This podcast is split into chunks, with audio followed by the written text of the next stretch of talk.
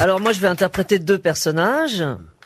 C'est un mec qui rencontre l'un de ses potes, il a le visage tout griffé et ses bras complètement lacérés.